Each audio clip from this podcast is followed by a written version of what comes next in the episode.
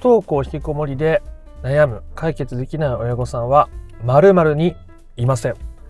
どうも不登校引きこもり専門カウンセラーの曽太郎です、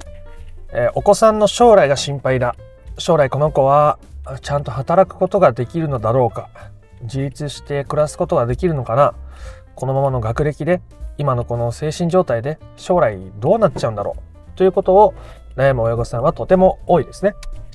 もしくは今までの自分の子育てによって子供が今こんな状態になってしまったんじゃないかな。私がもっと子供のことを理解してあげれていれば、もっと子供に適切な関わりや声かけができていれば、こんな風にはならなかったのかもしれない。あの時、あの声かけのせいで、みたいな後悔を持って悩んでしまう方もいらっしゃると思います。つまりこれっていうのは未来に対する不安と過去に対する後悔や怯えみたいなところからあ悩みが深くなってしまっているわけですね。まあ、人間は得てしてそういうものです。つまりそれは今ここにいることができていないということですね。未だ来ぬ未来に怯ええー、もう過ぎてしまった過去を後悔し人間は苦しみを大きく抱えてしまうというものでございます。ので今回はじゃあどうしたらそんなどうしても考えちゃう未来のこととかこれまでのこととかを手放して少しでも今ここに意識を向けることができるようになるのか、まあ、それができた方が子供ともフラットに、えー、関係を取り戻しやすくなりますし子供の回路を伺ったり、えー、自分がね怯え腰になったりイライラしすぎて子供と関わるのが難しいというところから少しでも脱却して本質的な解決に近づいていけるようになるはずですので不登校引きこもりを本質的に解決していきたいぞという人はあ最後まで聞いてみてください。僕はこれまで、えー、不登校引きこもりで悩む親御さんのカウンセリングをおそらくもう6000回超えてさせていただいておりますが、あのですね、その、私すごく幸せなんです。でも子供が不登校だからすごく悩んでるんですっていう人を見たことがありません。ね、それは 単純ですね、えー、言い換えると親御さんが今ここをちゃんと楽しめている味わえている今ここにいるからあ子供のことでも悩まずにいられているっていうことなんですね。だから逆に言えば親御さんが今幸せであったり今ここにいられることがとても重要になっていくわけです。がそれがまたまた難しいと思うと思いますのでどうしたらいいんだいということをお話ししていきますね。で、今ここに意識を向けるっていうのは、まあ、仏教の世界だとか、まあ、最近ですとマインドフルネス瞑想とか、まあ、そういうので今ここに意識を向きましょう。今ここを味わいましょう。みたいなね。僕も瞑想してたりするんですけどあのそれねなかなかやれない難しいっていう人も多いと思うんですよ。僕も習慣化するの苦手だったり、うんと、合う合わないもあるありますしね単純に。なのでどういうふうに考えていったらいいのかっていうことでございます。で、僕の、じゃあ、クライアントさんがみんな瞑想やったのかって言ったら、やってない人の方がほとんどですし、絶対それが必須事項になるわけじゃない。大事なのは今ここに意識を向けることなわけです。どういう時に人は今ここに意識を向けられているのかっていうと、何かに夢中になっている時ですね。何かに夢中になっている時。ね、夢中になってる時って別に将来のことも考えてないし、過去あんなことあったなとか考えてないじゃないですか。ね、子供の頃、友達と鬼ごっこをしていた時、ね、将来のことを不安に思うこともなければ、あお母さんにあんな風に怒られちゃったなって思いながら追いかけっこをしていたわけでもないと思うんですね。それぐらい子供の頃の夢中の力というのはパワフルなものなわけです。でも大人になってから鬼ごっこ夢中になるの難しいじゃないですか。なんだったら今悩んでて自分もそれなりに苦しいのにそんななんか鬼ごっこなんてねやれって言われても言ってもないですけども鬼ごっこやってくださいって僕も言うわけじゃないですのであじゃあどうしたらいいかということをまたここから話しますがあそうすると大事なのは親御さんそれぞれによって夢中になれることも違うわけですよ。本当に。それってもう全然違うわけです。うん。なんか自分の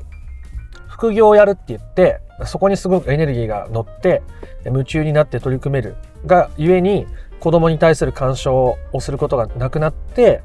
まあいい意味で子供がどうでもよくなって逆に子供が学校に行きたいって言い出した。っていう方もいらっしゃいますしもっと身近なこと例えば家の中でやれる趣味とかを見つけてそれをやっていくことによって、えすごく子供と一緒にその趣味を楽しめるようになったっていう方もいらっしゃるわけです。これはね、ほんと人によって違うんで、えー、わかんないわけじゃないですか。で私何なんだろう私が今夢中になれること、私が今ここに集中できることって、な、ななんなんだろうという方はですね、是非ゆっくりした時間を持ちながら、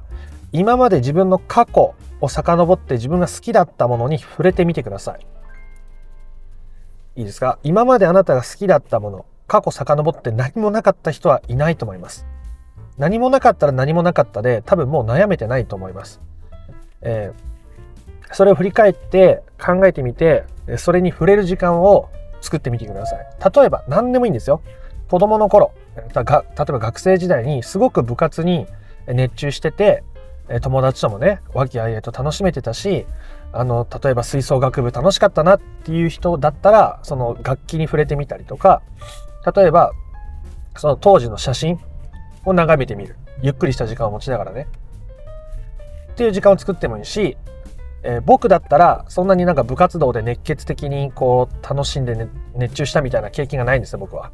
うんもっとゲームをやってたとか漫画読んでたとか、まあ、友達と遊んでたみたいなところが僕の人生の喜びとしては当時大きかったので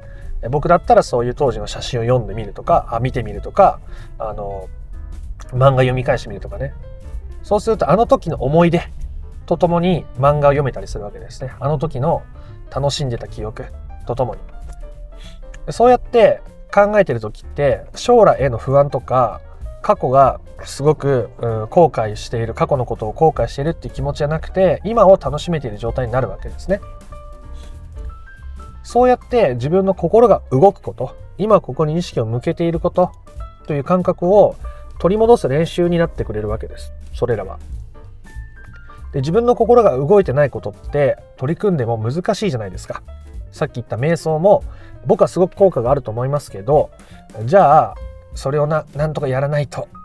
やってみようって言ってやってもなかなかあの続かないと思うんですね。でも自分が好きだった楽器だったら自分の好きだった漫画だったら昔友達と学校でいつもあのドラマ見終わった後あの展開楽しかったよねみたいな話してたその好きなドラマとかだったらなんとかなんとか見れるっていうかあの気持ちをねよく思い出せると思うんですよ。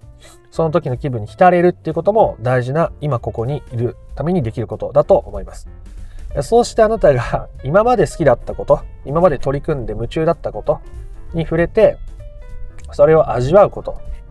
があなたの心の栄養になるし、あなたが今ここに意識を向けることになれるので、その後に子供と関わった時に、子供に対して将来の不安があって、こんな風に言っちゃった。過去のこと、ね、なんとか学校行けてない分取り戻せるようにってこうやって言っちゃったみたいな感覚が自然と減ってるわけです。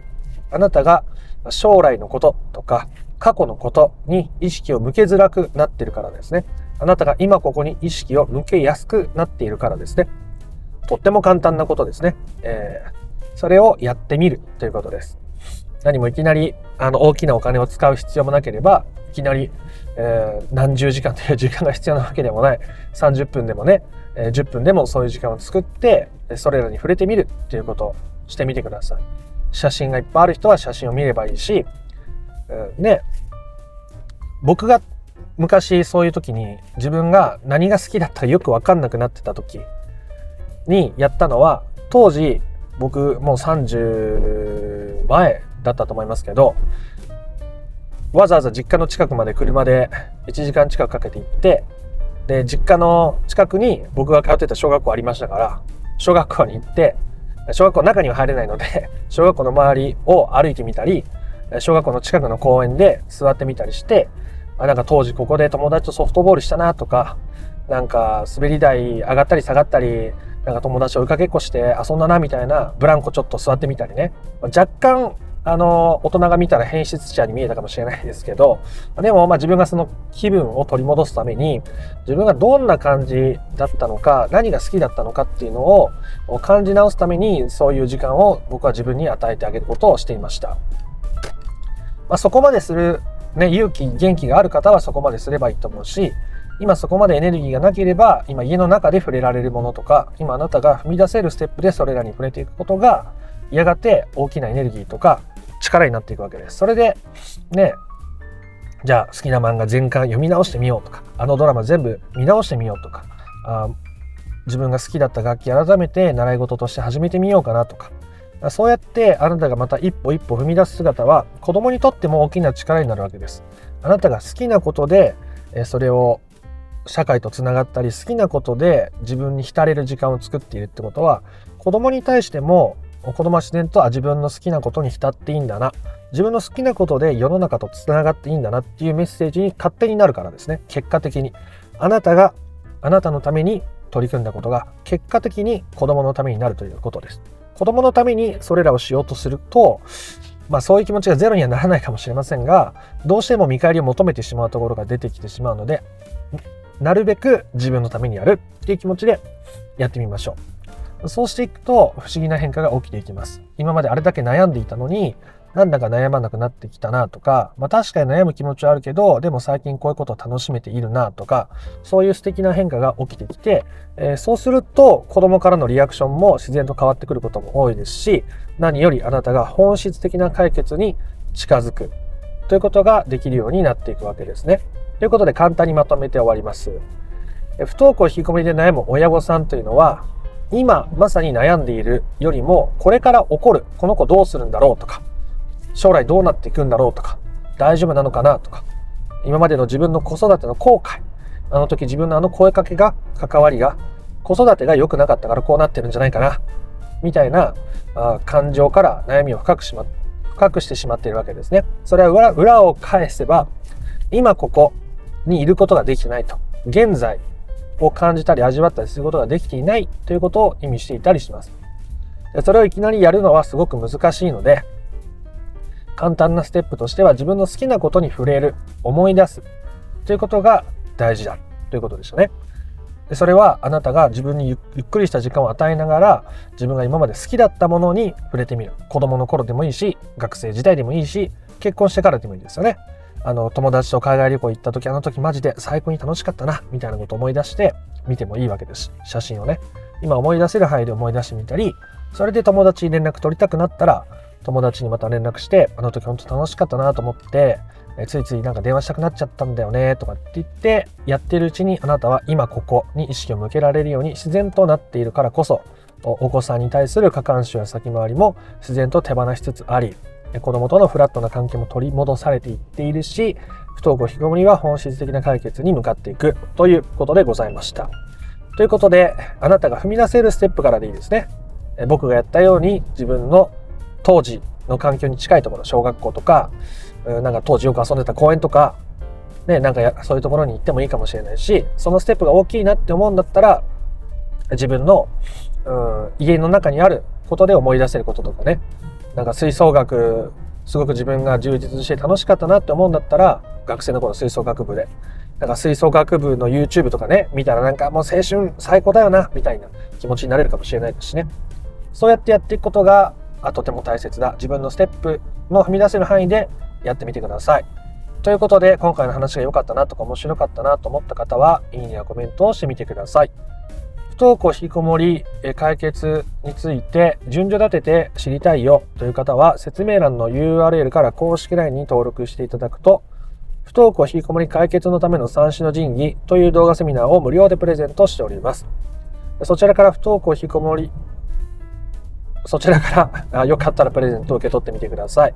えー、チャンネル登録も興味のある方はしておいてください。では、あなたの不登校引きこもりの問題が本質的な解決にたどり着くことを心から願っております。また別の配信でもお会いしましょう。ありがとうございました。ソ太郎でした。